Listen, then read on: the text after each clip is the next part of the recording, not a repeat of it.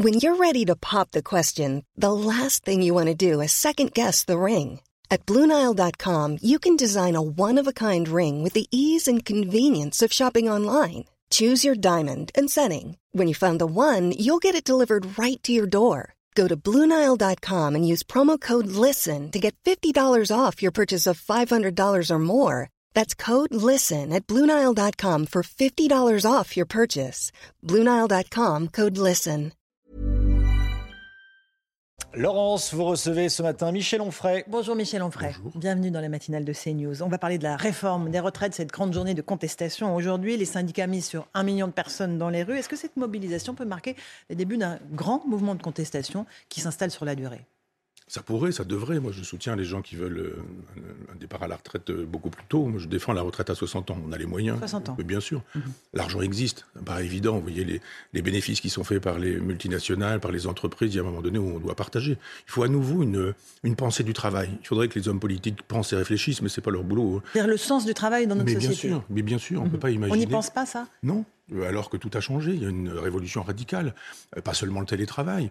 Euh, on, devrait vraiment mettre des philosophes, des sociologues, des historiens, des syndicalistes sur ces sujets-là, sur ces questions-là, et puis réfléchir en se disant mais qu'est-ce que ça veut dire aujourd'hui travailler? C'est pas du tout la même chose qu'il y a une cinquantaine d'années. On a changé de génération. Il y a des jeunes aujourd'hui qui ne voient qu'une seule chose, des jeunes diplômés, extrêmement brillants, c'est en faire le moins possible, vivre éventuellement avec avec des, des, des, des revenus de l'État jeunes, jeunes hein, je dis des, jeunes Français qui ont euh, des ingénieurs, bac plus 7, 8, 9, 10, etc., qui ne veulent pas travailler. Donc il faut prendre ça en considération. Et puis le travail que vous, je ne veux pas m'engager pour vous, mais mhm. le travail que je fais, moi, est épanouissant.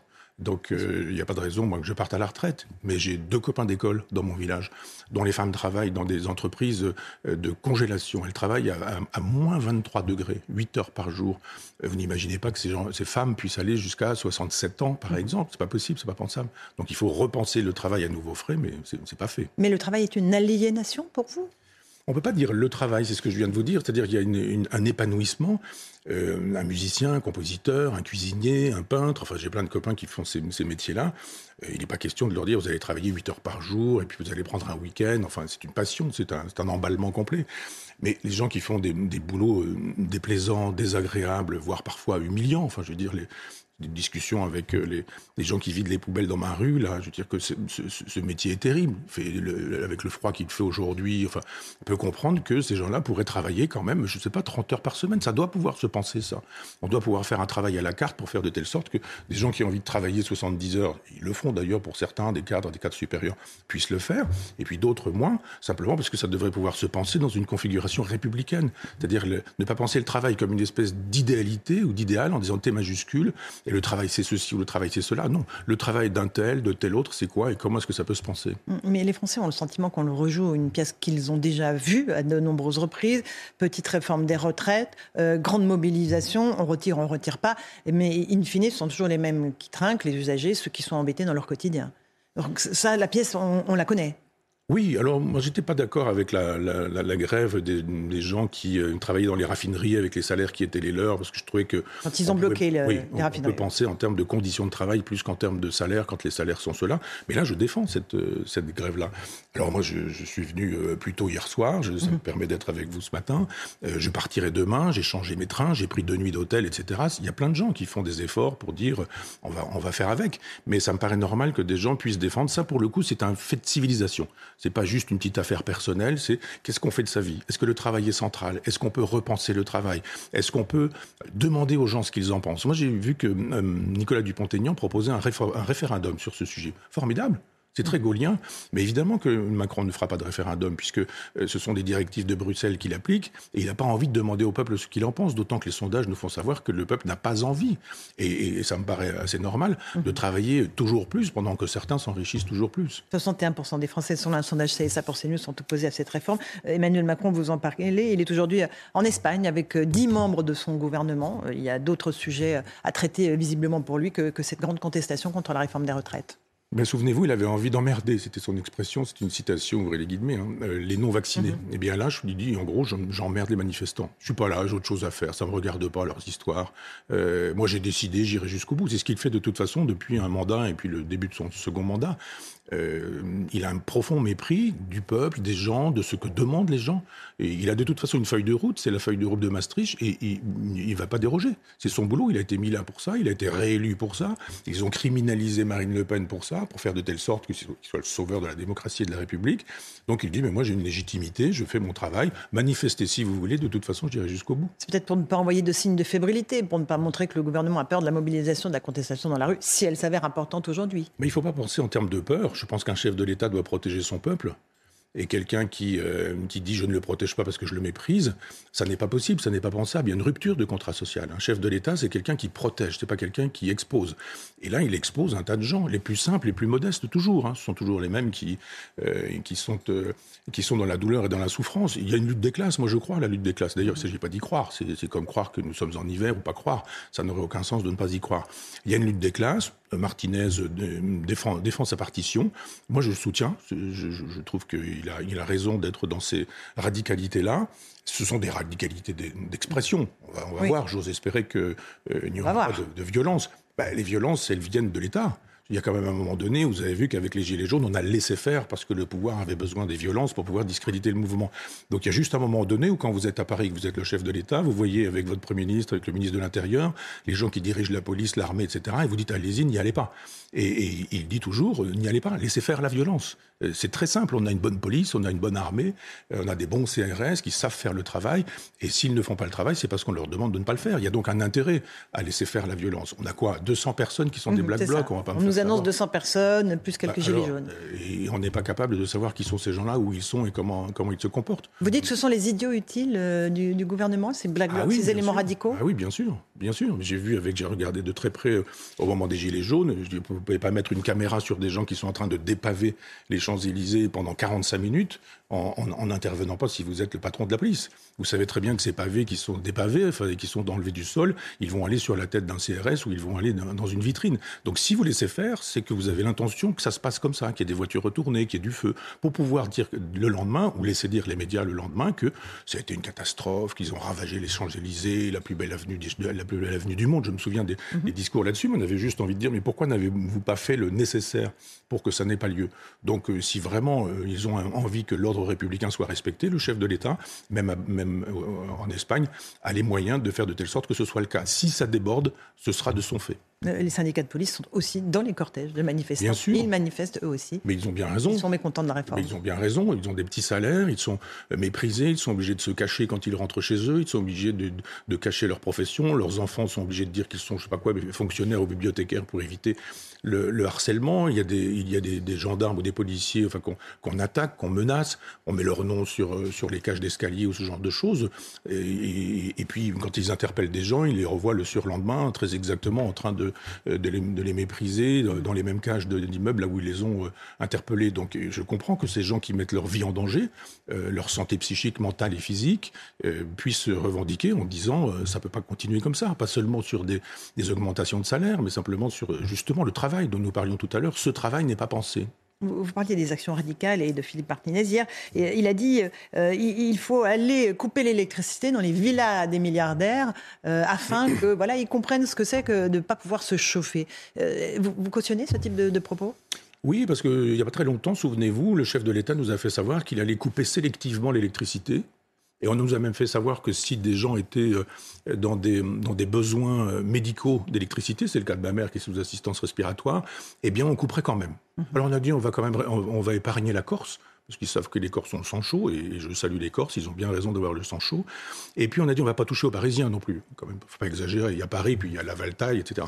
Et donc on nous a dit on va cibler, on va cibler les coupures d'électricité. Et ça n'a gêné personne. Euh, qu'on puisse cibler en disant on va aller voir les provinciaux, les pauvres, les gens modestes, pas les Parisiens, pas les Corses parce qu'ils pourraient, ils pourraient brûler deux, mhm. trois voitures et on n'a pas envie. Donc je vois pas pourquoi on aurait le droit de cibler quand on est le chef de l'État et qu'on n'aurait pas le droit de cibler quand on est euh, le patron de la CGT. Alors le, président de la République n'a jamais dit qu'on allait couper l'électricité. C'était euh, dans l'éventualité qu'il y ait des pénuries d'électricité, mais lui-même ne l'a jamais dit. Vous, en convenez avec nous? Il est malin. de toute façon, les mauvaises nouvelles, il les donne à son premier ministre ou au ministre dans l'exercice de la, de la fonction, mais euh, il ne donne que les bonnes nouvelles, lui. Il est malin le gouvernement a déjà dit qu'il n'y aurait pas de coupure d'électricité euh, puisque nous avait passé le plus dur de, l'hiver et que les stocks d'énergie étaient remplis. Mais pendant plusieurs semaines, euh, ça n'était pas le discours. On a dit après, vous êtes citoyen éco-responsable. Oui, mais vous savez bien que les ministres, ils ont des feuilles de route. Le matin, ils se réveillent et puis euh, on leur dit ce qu'il faut dire et comment il faut répondre aux questions qu'on ne leur pose pas. Quel, quel rôle pour les oppositions euh, on, a euh, d'un côté le Rassemblement national qui s'oppose à la réforme, l'ANUPS et Jean-Luc Mélenchon aussi qui sont vent debout. Est-ce que les, les deux peuvent se rejoindre dans cette contestation? Non, ils ne se rejoindront pas. Moi, j'ai cessé de jouer ces gens-là parce que je, veux jouer la carte du peuple plutôt. Il y a 50% des gens qui ne sont pas allés voter. Moi, je pense plutôt à cela. C'est-à-dire qu'on a des hommes et des femmes politiques qui, jouent leur fromage, quoi, l'avenir de leur fromage, que ce soit Marine Le Pen ou Jean-Luc Mélenchon. On voit bien, ce sont des gens qui font un business de la politique, qui font une profession de la politique. Euh, je ne pense pas que Jean-Luc Mélenchon ait jamais travaillé. Il a dû être un peu prof, un peu pion, et puis un peu journaliste dans un journal local, si je me souviens bien, mais ça n'a pas duré bien longtemps. Voilà quelqu'un qui fait carrière dans la politique en changeant beaucoup d'idées. Mhm. Il a quand même été euh, trotskiste, il a été jospinien, il a été mitterrandiste, il a été gaulliste ou gaullien, il a été jaurétien, il est castriste aujourd'hui, il est islamo-gauchiste aujourd'hui. Et puis vous faites la même chose avec Marine Le Pen qui veut bien ce qu'on veut, quoi. Sous papa, euh, elle est, elle est vaguement d'extrême droite, comme son père qui lui est d'extrême droite. Aujourd'hui, c'est le Chirac des années 70. Elle serait au pouvoir, elle gouvernerait comme le Chirac des années 90. Donc je ne crois pas en ce personnel politique et je pense que si euh, les gens n'y croient pas non plus, ça justifie que 50% n'aillent pas voter. Et les Français se sentent représentés par euh, leurs élus Non. Non. Ils savent bien que si vous faites une sociologie de la France et une sociologie de l'Assemblée nationale, même avec le résultat des dernières élections, ça ne coïncide pas.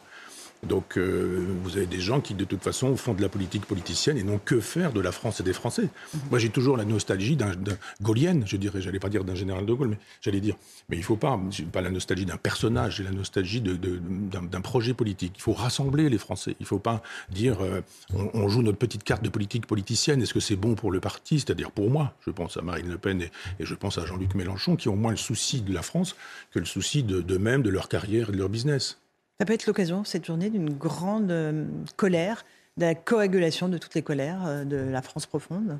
Oui, on n'est jamais très loin d'un accident d'un incident ou d'un accident. Je, suis toujours étonné de voir autant de violence dans les manifestations et, aussi peu de, blessés graves et pas de morts. Et c'est tant mieux, hein, je me réjouis, j'ai pas envie qu'il y ait des morts. Je dis simplement qu'il y a des moments où il y a des affrontements d'une telle violence, des incendies, des coups, euh, que je me dis ça, ça tombe bien qu'il n'y ait pas de morts parce que ça donnerait une, une, catastrophe. Je pense que si le sang coulait, le sang appellerait le sang. Et on est... Euh, on, est, moi je dis toujours, hein, dans une guerre civile à bas bruit, il se pourrait que ce bas bruit devienne un, vrai bruit et il ne faut pas grand-chose. J'aimerais qu'on parle, euh, si vous le voulez bien, de, Michel Houellebecq, puisque euh, avec euh, Front Populaire, vous aviez publié un, grand entretien avec lui qui avait fait polémique. dans un premier temps, le recteur de la Grande Mosquée de Paris avait porté plainte contre lui avant de renoncer, puisque Michel Houellebecq a reconnu que certains de ses propos étaient ambigus. vendredi dernier, l'Union des mosquées de France a porté plainte contre lui pour provocation à la discrimination, à la ou la violence. Et puis cette plainte vous vise, vous aussi, ainsi que le directeur de la revue Front Populaire, Stéphane Simon. Où est-ce que vous en êtes aujourd'hui des propos de Michel Houellebecq Écoutez, moi je lis la presse pour savoir ce qu'il en est. J'ai appris qu'il y avait une, plainte qui avait été portée contre nous, mais pour l'heure, euh, on n'a rien reçu. Et euh, c'est la presse qui me donne des nouvelles de moi-même. Mhm. Donc euh, nous avons effectivement fait cet entretien, il a été relu. Les propos Par Michel Houellebecq Et moi, chacun, chacun a lu sa partie. On a, mhm. et il y a eu un rédacteur en chef qui a relu aussi l'ensemble, et tout le monde dans la rédaction a, a relu, donc il a, il, a, signé. Il a validé les propos. Il dit le souhait de la population française de Chouche, ce n'est que pas que les musulmans s'assimilent, mais qu'ils cessent de les voler, les agresser, ou bien autre solution qu'ils s'en aillent. Je ne souscris pas à ce genre de propos, mais je souscris à la possibilité de le dire. On ne peut pas faire semblant de citer euh, Voltaire en disant je ne suis pas d'accord avec vous, mais je me battrai toujours pour que vous puissiez l'exprimer, en disant vous avez intérêt à penser comme nous, à parler comme nous et à vous exprimer comme vous. Moi, je suis, semble-t-il, comme nous, euh, poursuivi pour complicité. Mhm. J'adore la complicité, parce qu'évidemment, toute la presse, dit Michel Onfray, pense comme Michel Houellebecq. Ce et les pas le cas. Bah non. Moi, je ne pense pas ça. Mhm. Et, et j'ai beaucoup dit, j'ai beaucoup parlé, j'ai beaucoup écrit, j'ai publié des livres, j'ai publié des articles, et je voudrais qu'on sorte un article, une phrase qui me conduirait au tribunal. Je n'ai jamais été traîné au tribunal pour, euh, pour un propos euh, comme celui-ci. D'ailleurs, quand vous avez dit tout à l'heure le motif, vous, n'avez pas dit l'incitation à la haine raciale. Mmh, mmh, mmh. Je trouve très étonnant. On nous dit aujourd'hui il n'y a pas de race. Ça n'existe pas. Si vous dites les races, on vous dit vous êtes un raciste. Dire le nom de race, c'est tout de suite être un raciste. Bon, d'accord. Donc il n'y a pas de race. Il n'y a pas de racisme, mais on nous dit qu'on est poursuivi pour euh, incitation à la haine raciale.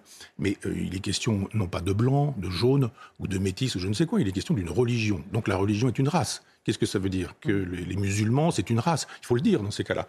Et, moi, je pense que l'intitulé fait problème. Euh, il n'y a pas de racisme dans le fait de dire que une sottise. Je, me solidarise de Michel Houellebecq dans la possibilité de dire une sottise, mais il n'empêche que c'est une sottise. Je ne souscris pas, moi, à ce, à ce propos-là. Mais je souscris à la possibilité de le dire et d'en débattre.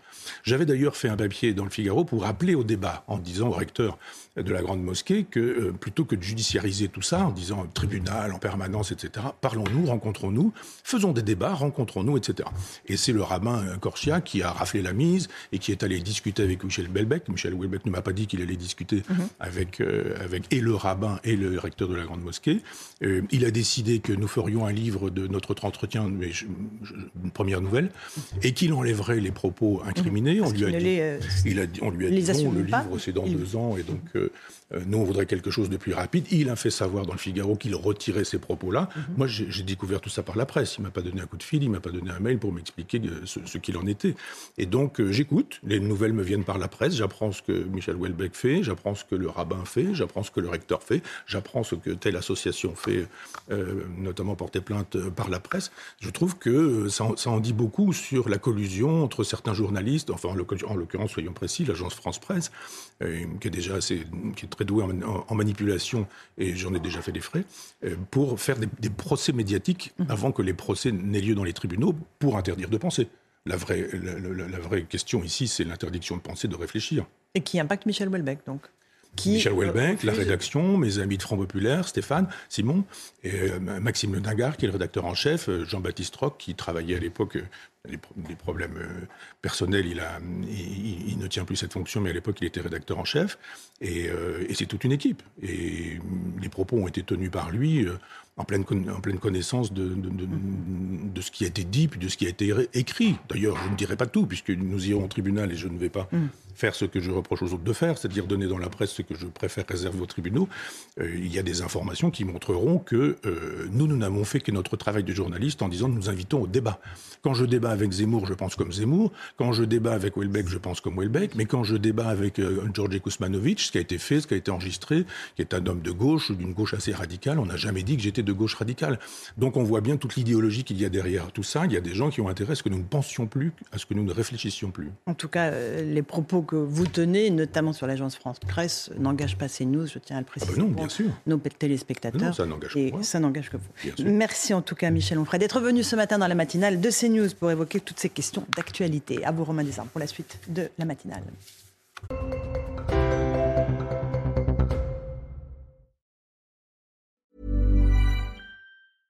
This Mother's Day, treat mom to healthy, glowing skin with Osea's limited edition skincare sets. Osea has been making clean, seaweed infused products for nearly 30 years. Their advanced eye care duo brightens and firms skin around your eyes, while the Golden Glow Body Trio nourishes and smooths skin all over. Go to OSEAMalibu.com and use code MOM for 10% off your first order site wide.